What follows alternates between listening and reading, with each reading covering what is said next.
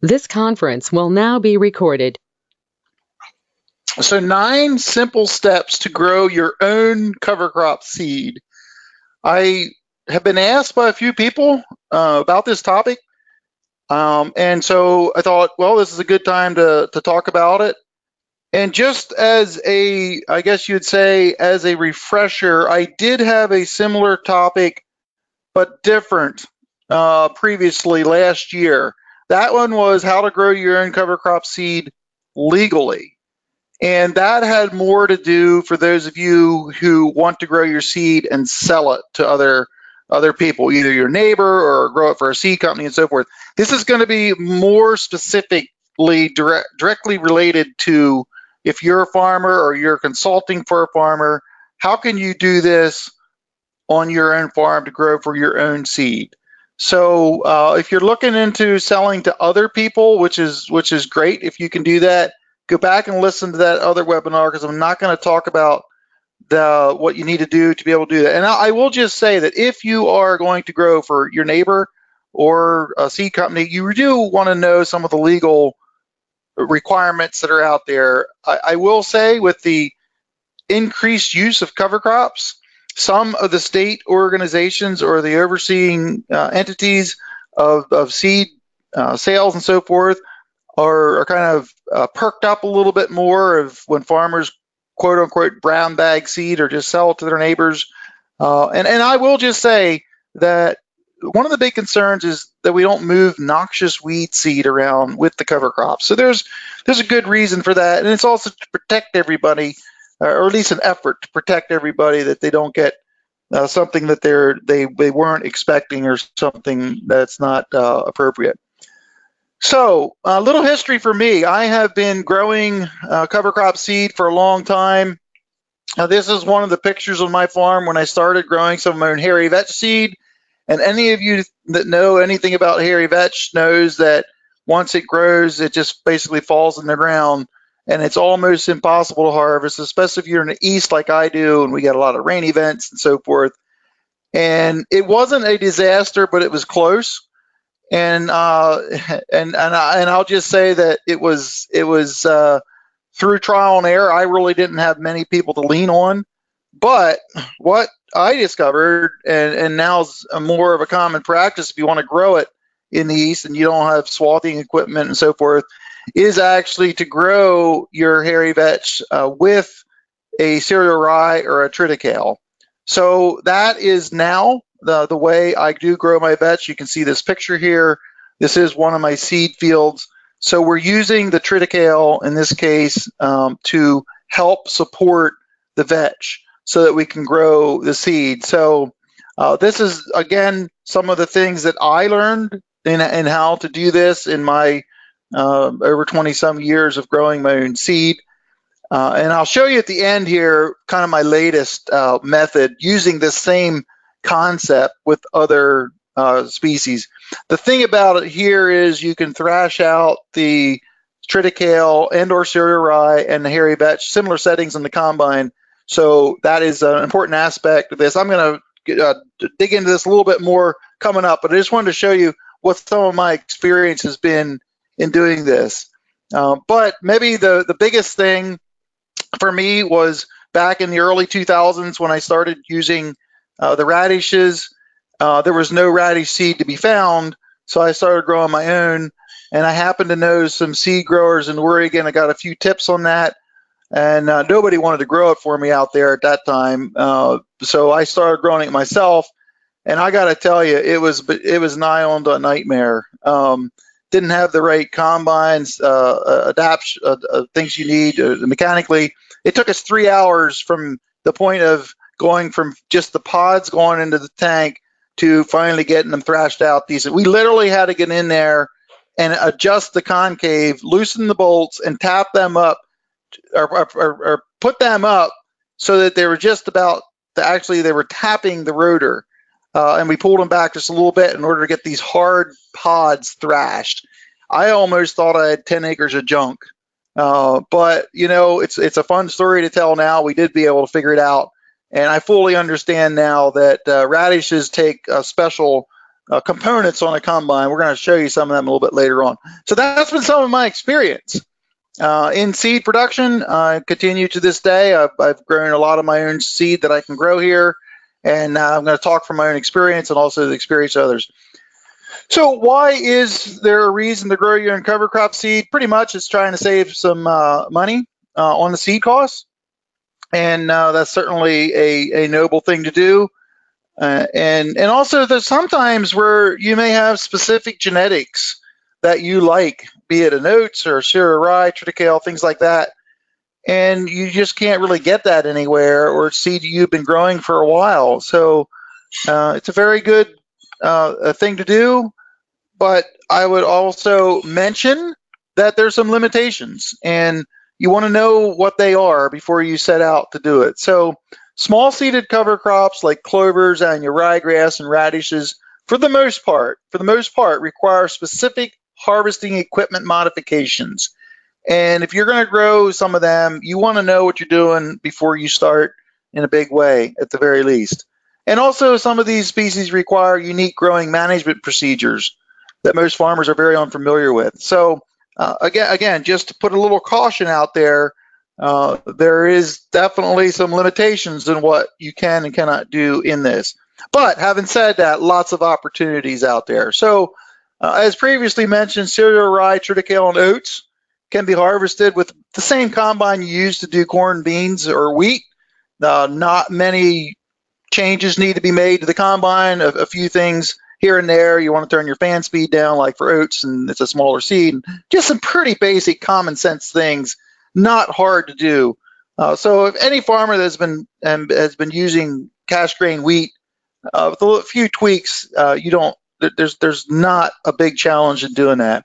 And the other thing is is the overall growing management is not too far off from most small grains. So it provides an opportunity, and I would say that this opportunity of growing some of these more popular cover crops tend is growing, and with the with the uh, increased use of cover crops this year, there's a shortage of cereal rye, and cereal rye is something that can practically be grown anywhere.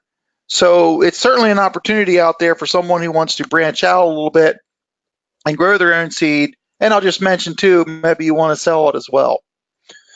So I got nine things today that I want to share with you that is important to understand before you set out to do this. And uh, the one I'm going to start out with is genetics. So uh, we want to make sure that what you're growing is worthy of the desired goals. Don't go buy random oats from the local feed mill and expect it to have the awesome cover crop traits of oats. You never know what you may get be getting when you when you're talking feed oats. There could be weeds in there. I have I have personally seen this uh, from a neighbor once. He asked me. He said he got this oats, and he said, "What's that growing in there?" I said, "It looks like mustard to me." And I and and that's what it was, and it wasn't cover crop mustard, by the way. Uh, so so he was a little disappointed, and I said, well, that that goes with it. If you're going to buy feed oats, you may get uh, other things in there. So um, not only the the weed aspect, but also the genetics. If you're going to take the time and effort to grow a cover crop, make sure you're growing something that is indeed applicable to uh, what your goals are. So, um, so the, use the cover crop seeds that will that will the, the genetics that's going to try to do what you want, but it's going to require a little bit of homework uh, to do that. So, a little bit of background information is very important. Another thing that sometimes farmers don't think about, and that is choose the correct field. And what I say by that mainly is the concern of volunteer grains from other species that are undesirable maybe for your approach in cover cropping. Uh, and I just put an example down there. If, if you want to have a fairly clean, pure stand of cereal rye, and you had grown wheat in that field the year before, there could theoretically be some wheat that grows up in that, and that's going to contaminate your cereal rye. Now, I'll be quick to say that if you're using your own seed, that's no big deal. But if you are thinking about selling the seed, that is a big deal for some people. So it's just something to consider when you're choosing a field for cover crop. Is there anything in there that I won't be able to control that'll contaminate the genetics that uh, I want or the species that I want to do? So that's why it's important to choose the correct field. This isn't a big deal, but it's a small little thing that can impact and make uh, more of a challenge as it needs to be if you indeed have options out there. So uh, number three is maybe a little bit more uh, practical, and as it as it talks about the growing conditions. So seeding rates, and I was I struggled a little bit to know how to actually explain this, but I would say the starting base is uh, start with close to the normal rate that you have historically used as a cover crop for for that crop. Just use that as a as kind of a baseline, and but also not near as much as you would be, plant if you're using that as a forage, uh, which is when seeding rates maybe are double or more compared to a normal cover crop seeding rate. So it's it's something that you need to get with experience. Um, you know, when you just like anything else, uh, you you plant a bushel of cereal rye and then see if that is what seems to work out for what you want. Maybe that's a little too late. Maybe it's a little too much. Uh, the seeding date is going to influence the seeding rate. But I think the key thing to know here is it's safer to err on the lower side of a seeding rate rather than thicker. And this mainly has to do about lowering the risk of lodging by the time you harvest. Because anytime anything lodges or goes down, you're you're hurting yourself probably in yield and or quality. So this is a common mistake that people make sometimes. Their seeding rates are simply too high. Um, and I am going to talk about fertility coming up, but that is one of the things that you want to pay a lot of attention to. So I I can't give you specifics here because there's so many different scenarios. So consider the date, the time of the year, and consider your historic um, your your historic um, experience. For instance, you can have a triticale and there's lots of varieties of triticale out there. Some tiller more than others. So you may have the seeding rate adjusted based on the genetic potential of tillering.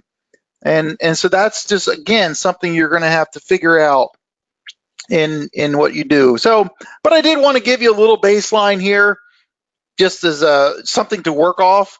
I listed cereal rye triticale around 70 pounds per acre. That's going to be an average fall date uh, in average conditions. So if you're later, maybe a little higher. If you're earlier, maybe a little lower. If you're higher in fertility, maybe a little lower. Uh, all these things enter in. I have oats at 60 pounds per acre. And please, that's just the starting rate to get you to think about where to start from. And I would suggest, if you've never done it before, to play around with seeding rates. Uh, stick some flags in the field so, or somehow keep track of it. And then at harvest, the, it's it's it's very easy then to see well which which seeding rate was the best. And and I have done this uh, a lot over the years, especially with new crops, and I found that that's been very very helpful. Um, so I just thought I'd pause here for a second before we go on. Um, and is there is there any comments or any questions from anybody up to this point about seeding rates, genetics, and, and all that stuff? Anyone have any comments? I'd just be curious, is anybody anybody on here growing their own cover crop seed? I think you are, Lauren. Aren't you growing some your own cover crop seed? Are you still on, Lauren? Yeah, we are. I mean, we're, we're doing all ours in relay, so the seeding right. rates are really different. Do you have any comments on this on the seeding rate part? Me? Yeah. I yeah, I just said we're we're doing all ours in relay, so right. we're we're using totally different rates. Okay. And uh, you know we're we're not going for maximum production on every one. Mm-hmm. We're growing more acres, I guess. Right.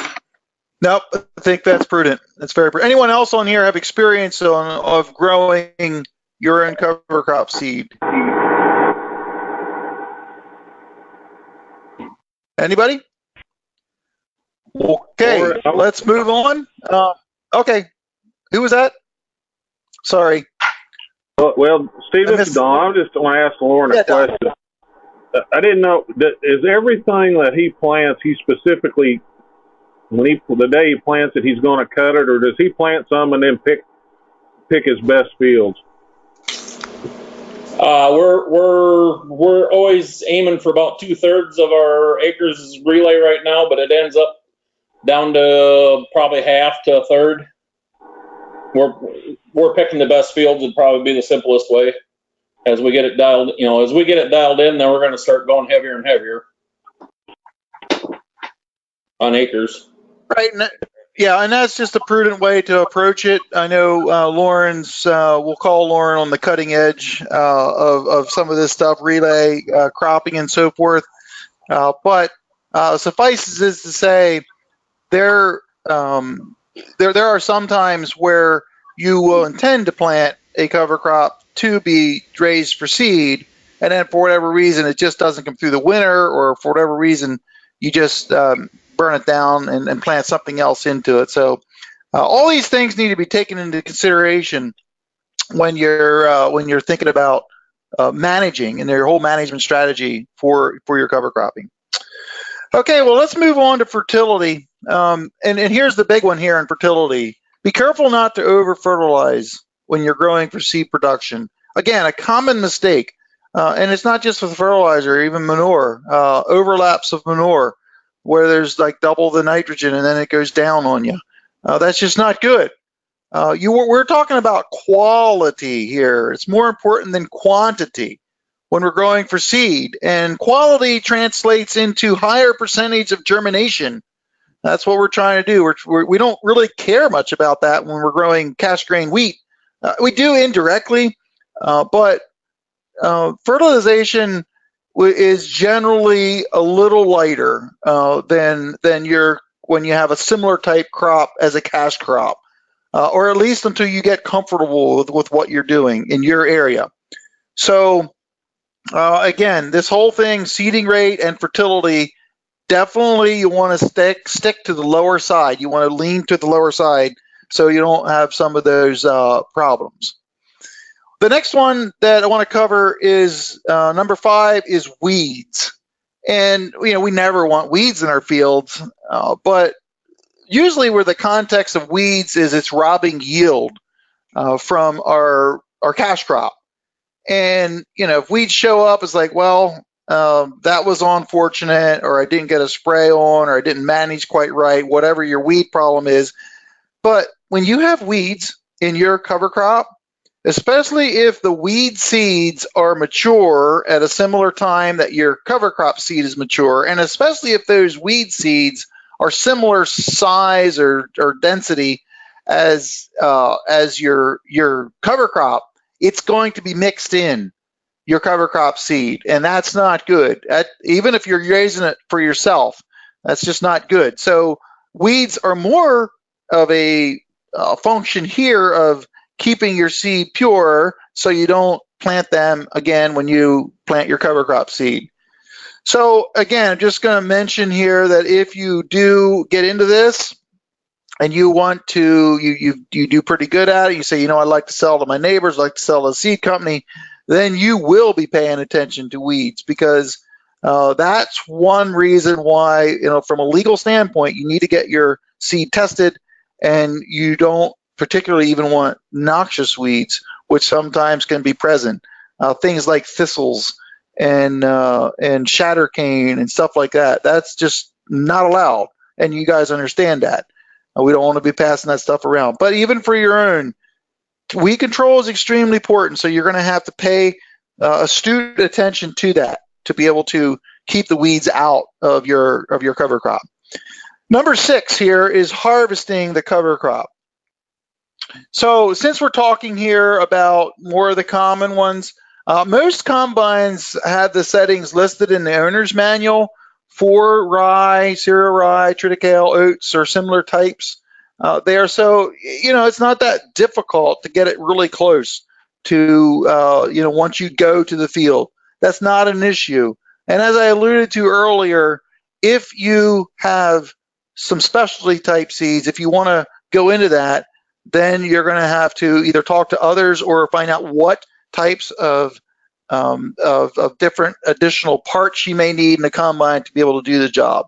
So proper adjustments certainly can be obtained by a few minutes of reviewing the operator's manual, which some of us don't do right away.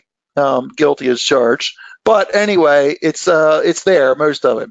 And again, be sure to emphasize seed quality here in harvesting. Anything that's cracked or broken seed is not going to germ. So um, it's just something you need to be careful careful of. And the other thing too of note here that most of the time you're going to have to clean your seed with a secondary seed cleaner after it gets through the combine. So you can err a little bit in having a little extra chaff in your seed sample just so you can kind of keep the quality up and maybe not thrash as hard or set the concave quite as close or, or have the fan speed down just a little bit. But I've got to tell you, if you're taking your seed to a cleaner, they're not going to be very happy if you have an exorbitant amount of chaff. Uh, so there's a very, very uh, fine line there in that. So uh, I'm just saying that, again, it depends on the situation, but seed cleaners are generally used, and that's what they're for, but don't uh, don't push your limits on that. Uh, if you want a long-term relationship with the seed cleaner, you want to send them pretty nice stuff. So I wanted to show you a few pictures here. Uh, this is actually tall fescue in the state of Washington, uh, uh, where a lot of this is grown, and Oregon's another big place. And here they have a uh, they swath it, and the reason why a lot of the tough to grow cover crop seeds like annual ryegrass and radishes and things like that is they swath it ahead of time so that the stems can dry out naturally. They don't have rain over the summer, and so that can do that. Uh, when you get into the east, their chances of rain is very high. You can't put it in a swath because it never dry out after a thunderstorm or after a rain event. So this is why most of the seed is grown in those drier areas over the summer. And so this is just a simple pickup head in the front of a combine. This happens to be uh, a tall fescue. I had mentioned specialty equipment. Uh, now this up, upper left-hand corner is a close-up between a feeder house and, the, and, a, and a pickup head for a radish combine. This, this combine is totally tricked out to harvest radishes. And you can see the little airbags in there. That's because there's two rollers there that go between the, the feeder, between the head and the feeder house. And, and on, the bottom right hand side, you can actually see one of those that are that are not on the combine. This gives you a view of it. So this is for radishes because radishes are tough to thrash. They're, the, the pods are tough sometimes. And it's difficult even for all the adjustments you can possibly make, including concave covers and everything in a combine, it's difficult to get them thrashed out. So this is like a pre-thrasher here. It actually smashes the pods right before it gets in the feeder house. And um, a good radish combine needs about $30,000 worth of updates to be able to do a good job at harvesting radishes. So that's why I'm saying here, uh, you can try to grow some of these hard to grow cover crops, but uh, you're certainly not going to do a really good job unless you have the proper equipment to do it. So it's just interesting to see with the seed growing regions like the Willamette Valley of Oregon, they have special things that only local shops make, or you can't buy it from the combine dealer. It's not available. It's special things that were made just to do cover crops and, and, and grass crops and so forth. Okay, number seven is uh, cleaning the seed. So once it is uh, harvested, you're going to have to clean the seed so it can go through a drill. The only exception would be if you're broadcasting, you wouldn't have to. Uh, and there again, it depends, you know, the what quality seed you have and so forth. Um, and if you're doing your own, you know, that's fine. If you're broadcasting it out like Lloyd does on here, uh, you really probably wouldn't need to clean it. Uh, but I will say it's rarely clean enough to come out of a combine and go through a drill. And it, it may surprise you because just a few little pieces of straw or just a few on thrashed heads can clog up one of the uh, the drill uh, rows, and and it's just not good. Um, it, it's a pain, and sometimes you don't see it right away, and there's a missing row, and then weeds grow up there. I'm saying if you're going to do the job, do it right, and uh, and get the seed cleaned. So um, the other thing is mo- mobile uh, seed cleaners can come to your farm in certain in some regions. They're available and they basically are set up to clean basic seeds like cereal rye, triticale, oats, that kind of stuff. Then you can also have some local grain cleaners or, or co-op. They may have the equipment there. And if you know them and have a good relationship with them, they may allow you to run your seed through their system.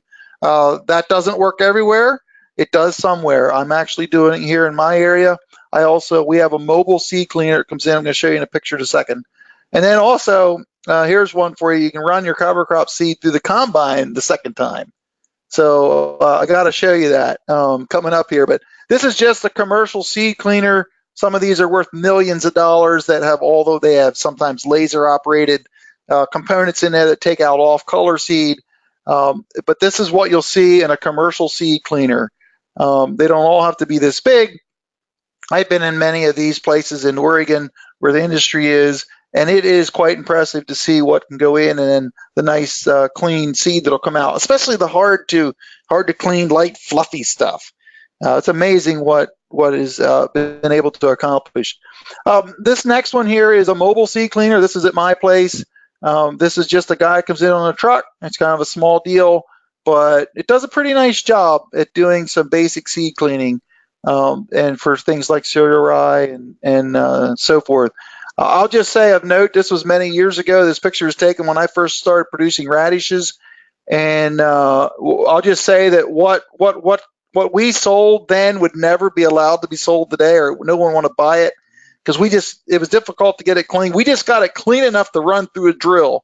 And back in those days, nobody really cared. It was the only radish on the market, and it worked. Uh, but then again, once uh, once it started taking off, then we had to do a better job. The mobile cleaner was not a good enough uh, cleaner for that. But these are an option out there for things like cereal rye, triticale, oats, and, and those type. Or you can um, re-clean it with your combine. Now I gotta I gotta make note. This is actually Monty Bottens, one of our members. Uh, this was just taken about two weeks ago, and I've heard of this being done before, but he's using his combine that harvested the seed and running it through the second time. And so he's putting it directly into the combine and using the combine components. Now, I would say this is maybe a place to start doing this. Uh, it's certainly not for everybody, but I, I, wanted to show it because there's there's some of you out there you you would love this kind of a challenge. Uh, again, he's growing his own seed to be used in his own equipment, so it's not that it has to be perfect, but it's a way to get the job done. Uh, so that's just uh, just an interesting thing to note there. Uh, number eight is testing the seed. Um, I would suggest that, uh, first of all, I'll just say it's not legally required, of course, if it's yourself, but especially if your seed is questionable. If you had a bad year or a wet year and you don't know what the germ is, it's very easy to take your own germination test. Um, and you can just take a, a paper towel, towel uh, count out 100 seeds. Uh, that's not a whole lot. Um, put them in a paper towel. Put the paper towel in a like a one quart or one gallon a Ziploc bag, and just put some water in there, enough that's completely soaking wet. Zip zip the uh, the Ziploc bag shut, and just put it on your desk or somewhere in the house where you can see it. And about five days later, look at it and see how much is germing and maybe for a week and see see what it is. You can very quickly tell is it pretty much all germinating or is hardly any of it germinating or where you at? Because you don't want to waste your own seed and your money if if only half of it's germinated or if it's like 100% germ or high germ, maybe you can use a lower rate. So that's just some of the little techniques there that you can do if especially if you're not really sure. Now, if it was a great growing year, uh, I'm not saying you have to do this. You, you certainly can if you just are curious to see what's possible.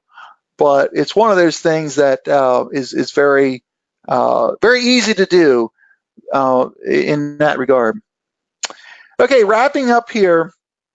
Uh, I just put the last one here. Start small. If you have no experience growing your own seed, uh, don't don't go out there and and and just you know grow hundreds of acres of it the first time.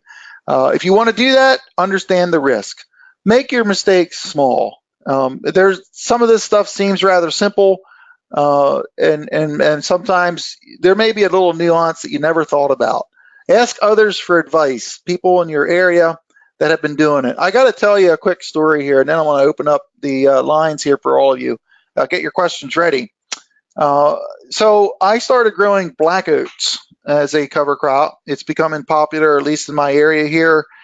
And uh, I think this is my yeah this is my third year growing it. So uh, black oats is a very nice uh, cover crop. The weak the weak part of it though is it doesn't stand very well.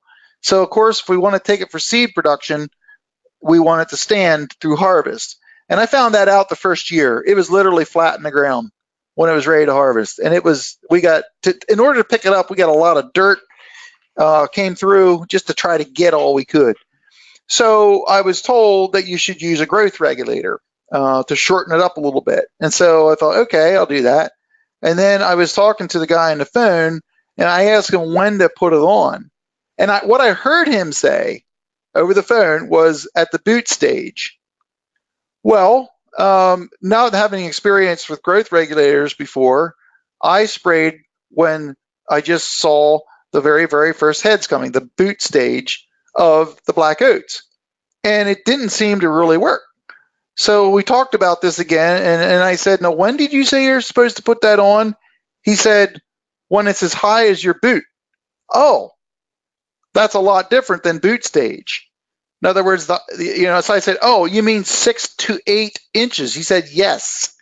So there was a miscommunication right there that I lost a whole year of uh, optimal production because I didn't hear him correctly. So uh, it's just kind of a funny story to tell you, but again, you know, that's why you start small and you go from there. So now this past year, I put the growth regulator on at eight inches and it was a beautiful uh, stand. Matter of fact, that was the opening picture that you saw there was of my stand of my uh, black oats. So a small story there, just to just to tell you that uh, it's good to it's good to to hear get advice from others, but make sure you're communicating correctly. So.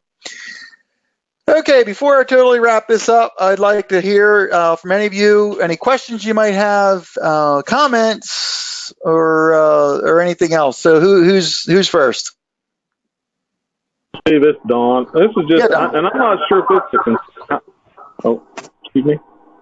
I'm not sure how much of a concern this is. This came up when we started talking about cover crops here. I had a guy in a county who who raised seed wheat, uh, and he was very hesitant to use his same seeding or cleaning equipment to clean cover crops that he would clean seed wheat with because he said he could never get it totally out. Has that been something anybody else has experienced? Well, I'll, I will comment on that.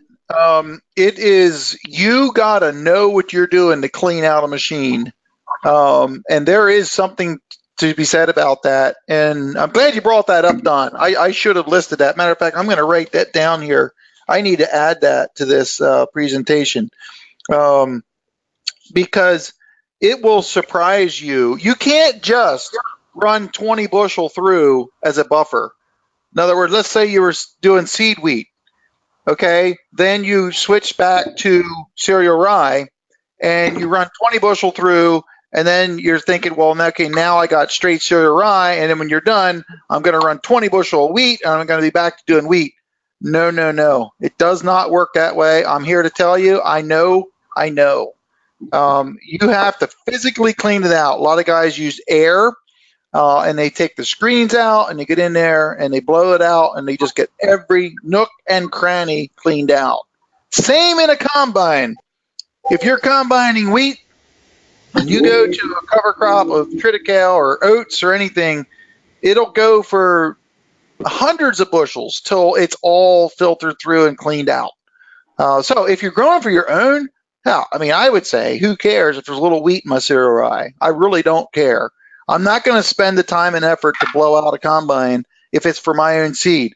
But if you're growing it for others, or if you do want to be really, really particular for whatever reason, depending on what the other crop is, a transitional crop, it is it is critical to do a bang up job in, in cleaning out your combine or your uh, your grain cleaner. So thanks for bringing that up, Don.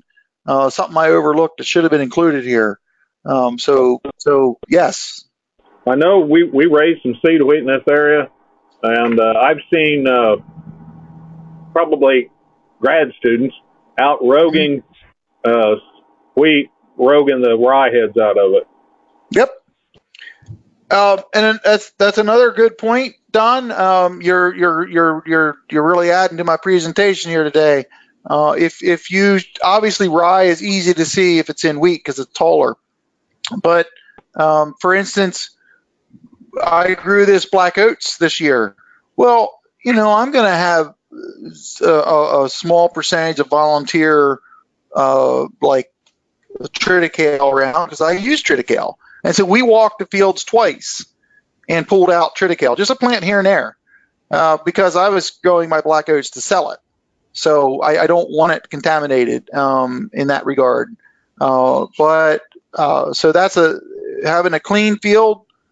Again, it comes down to how fussy are you as a farmer? If I'm just growing cover crop for myself and there's a little cereal rye in my oats, I, I don't care. I'm not going to spend any time at all taking it out. Uh, it's not going to be a big deal.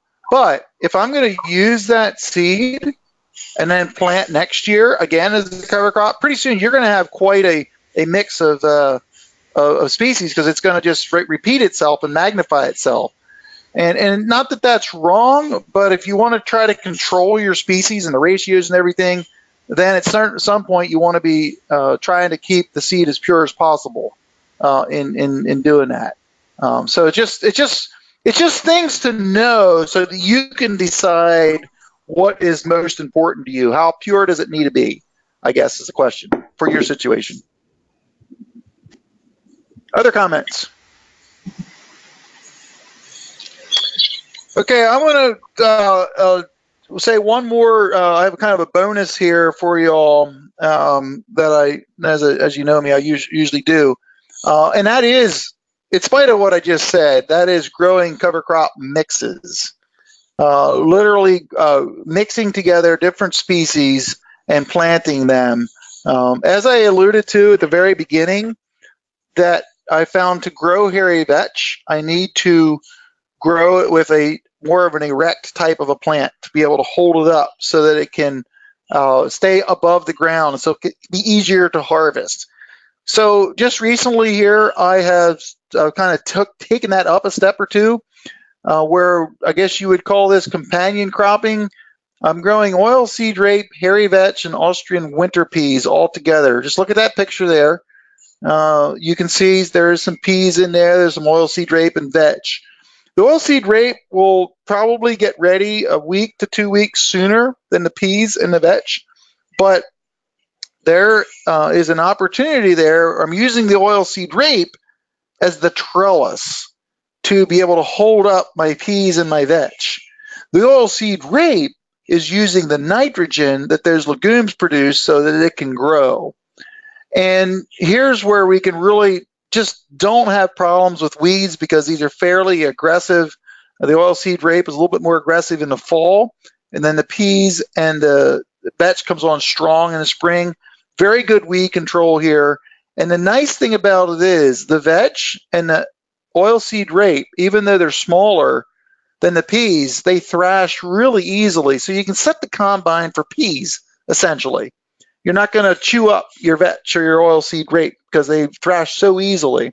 And then uh, probably the, the ratio is not going to be correct. It's going to be way more rape than you need uh, on, on in the ratio of this mix that's planted, but you can separate those three because the sizes are so different.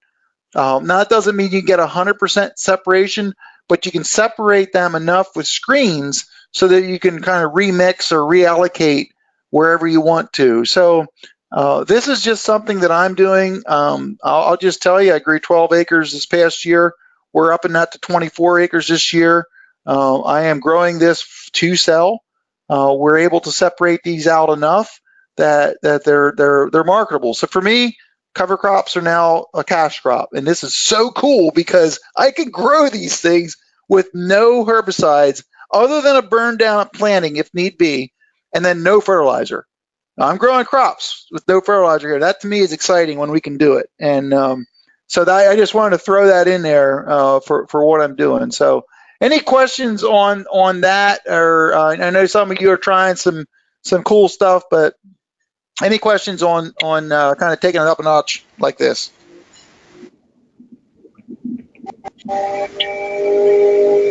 Anyone? Steve Lauren here. That's kind of the mindset why we're doing the relay. It helps Yep. keep the small grain standing. Yep. I mean, it's pretty cool when you see the beans starting to push the rye or wheat or barley vertical. Yeah, And, I Yeah. mean, again, where it can't go down. So right. Hey, Steve, what is meant by relay? Lauren, why don't you answer that? Pardon? What is meant by relay cropping? Could you explain that? Uh, we're staggering planting dates, and uh, you know, the, on a small grain, we'll put that in the fall, and then the spring we'll come in and drop the soybeans, and we've even as far as uh, soon as the small grain comes off, we'll drop buckwheat in if we have time, and then harvest buckwheat and the soybeans together. Okay. So you're bas- yeah, so you're basically planting multiple uh, species uh, very intentionally, very strategically. This is top level management for what we know today.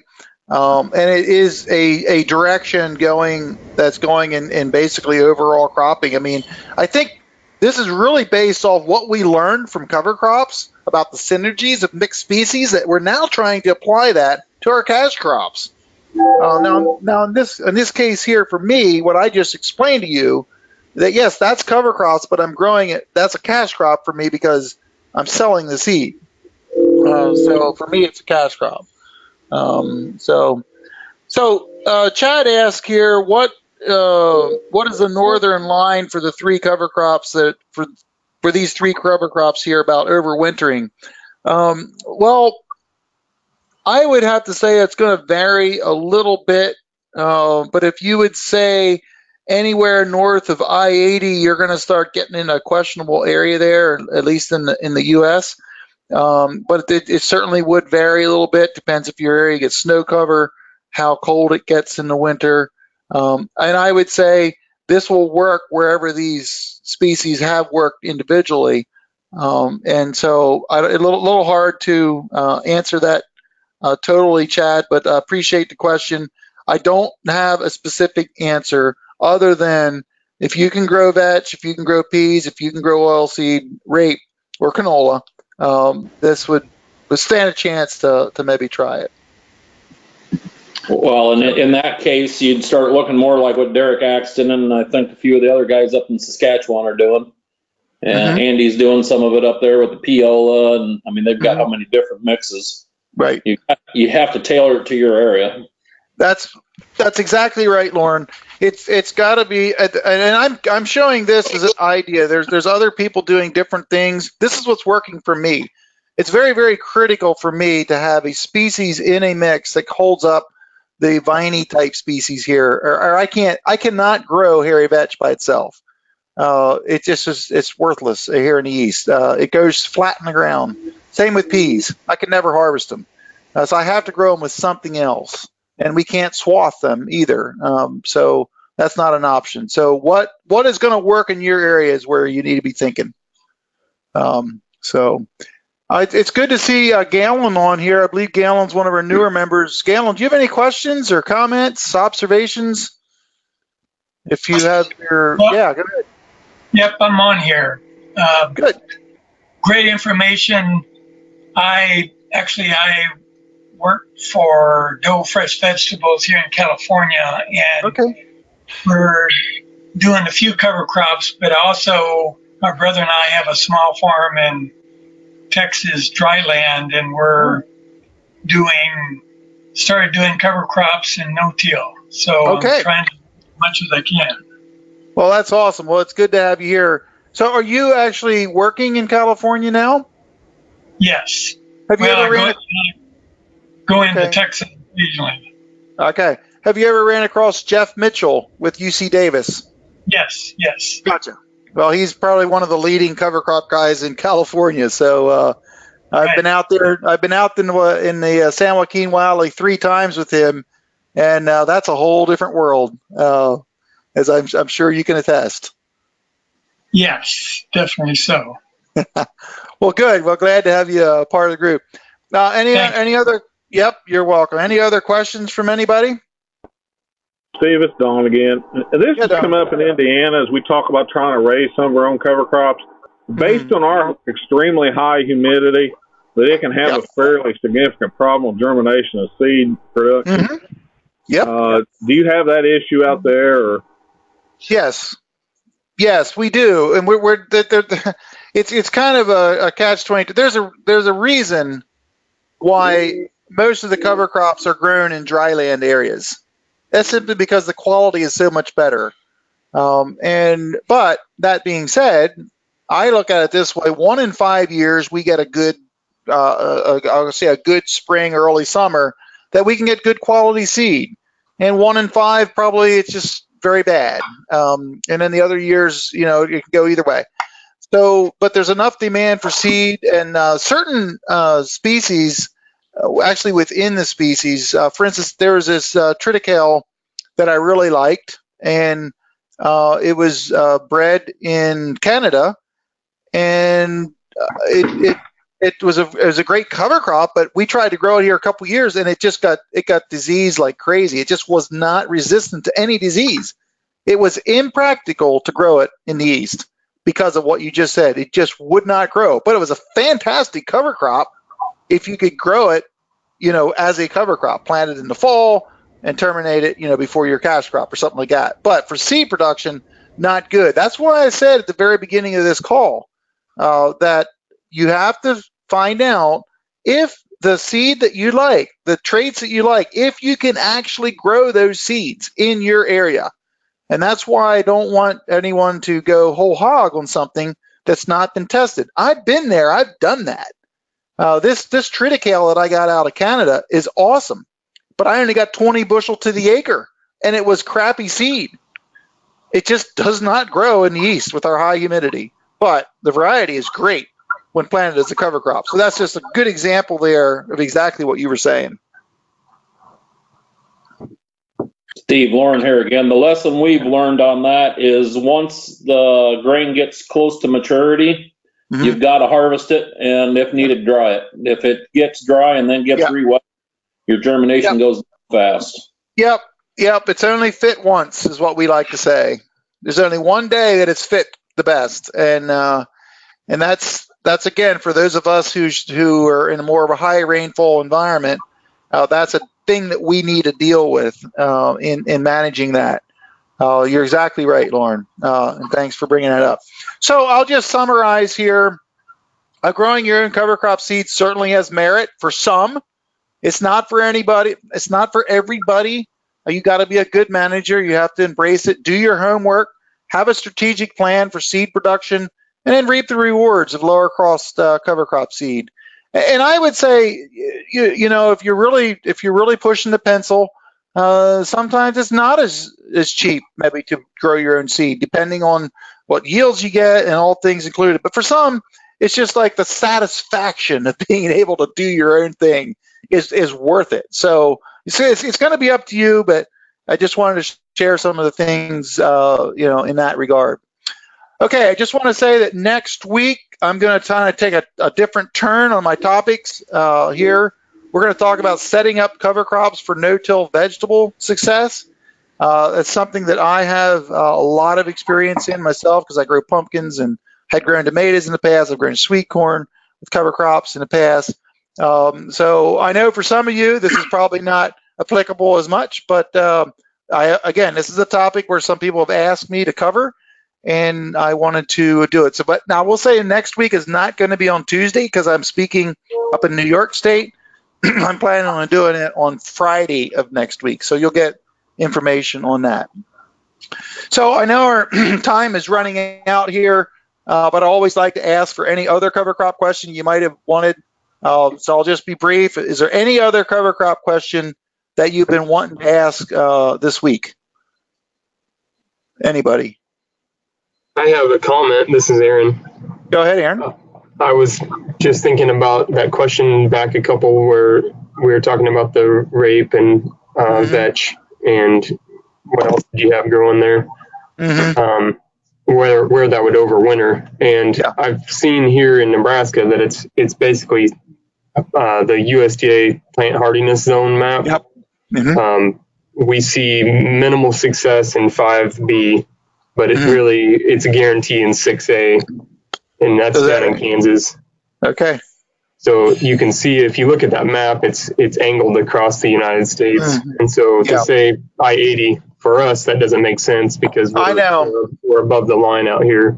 Yeah. Um, but but those plant hardiness zones do do outline that pretty close. So just for your reference. Right. No, I appreciate that, and I hesitated to use that uh, I-80 reference. It is a very, very general, but uh, but yeah, they didn't make the road according to the plant hardiness road uh, zone lines. But uh, anyway, It does work uh, most of the times though. yeah. yeah. Good. Okay. Anybody else? Any comments, questions? Uh, any cover crop question at all? I'm just gonna, I'm just gonna say I'm looking forward to next week then. Okay. Oh, I, good. uh, I'm glad. Uh, yesterday I planted my garlic in my garden Okay. and I used a soil probe so that I Mhm. didn't have to dig up the soil. I just pulled out Oh. the core of soil, dropped the garlic in and put the soil back in. So That gonna- sounds sounds like you're you're a committed no-tiller right there. I'm, well, it's also uh, committed to not having to do all the work of Oh, I hear you. Soil. It's just That's, a lot easier. that's So, the perks. That's the perks of the system. so Indeed. Well, okay. Well, hey, thank you, everybody. I appreciate your support. I appreciate your questions and and uh, interaction here. Uh, until next week, you guys have a good week. See ya. Yep.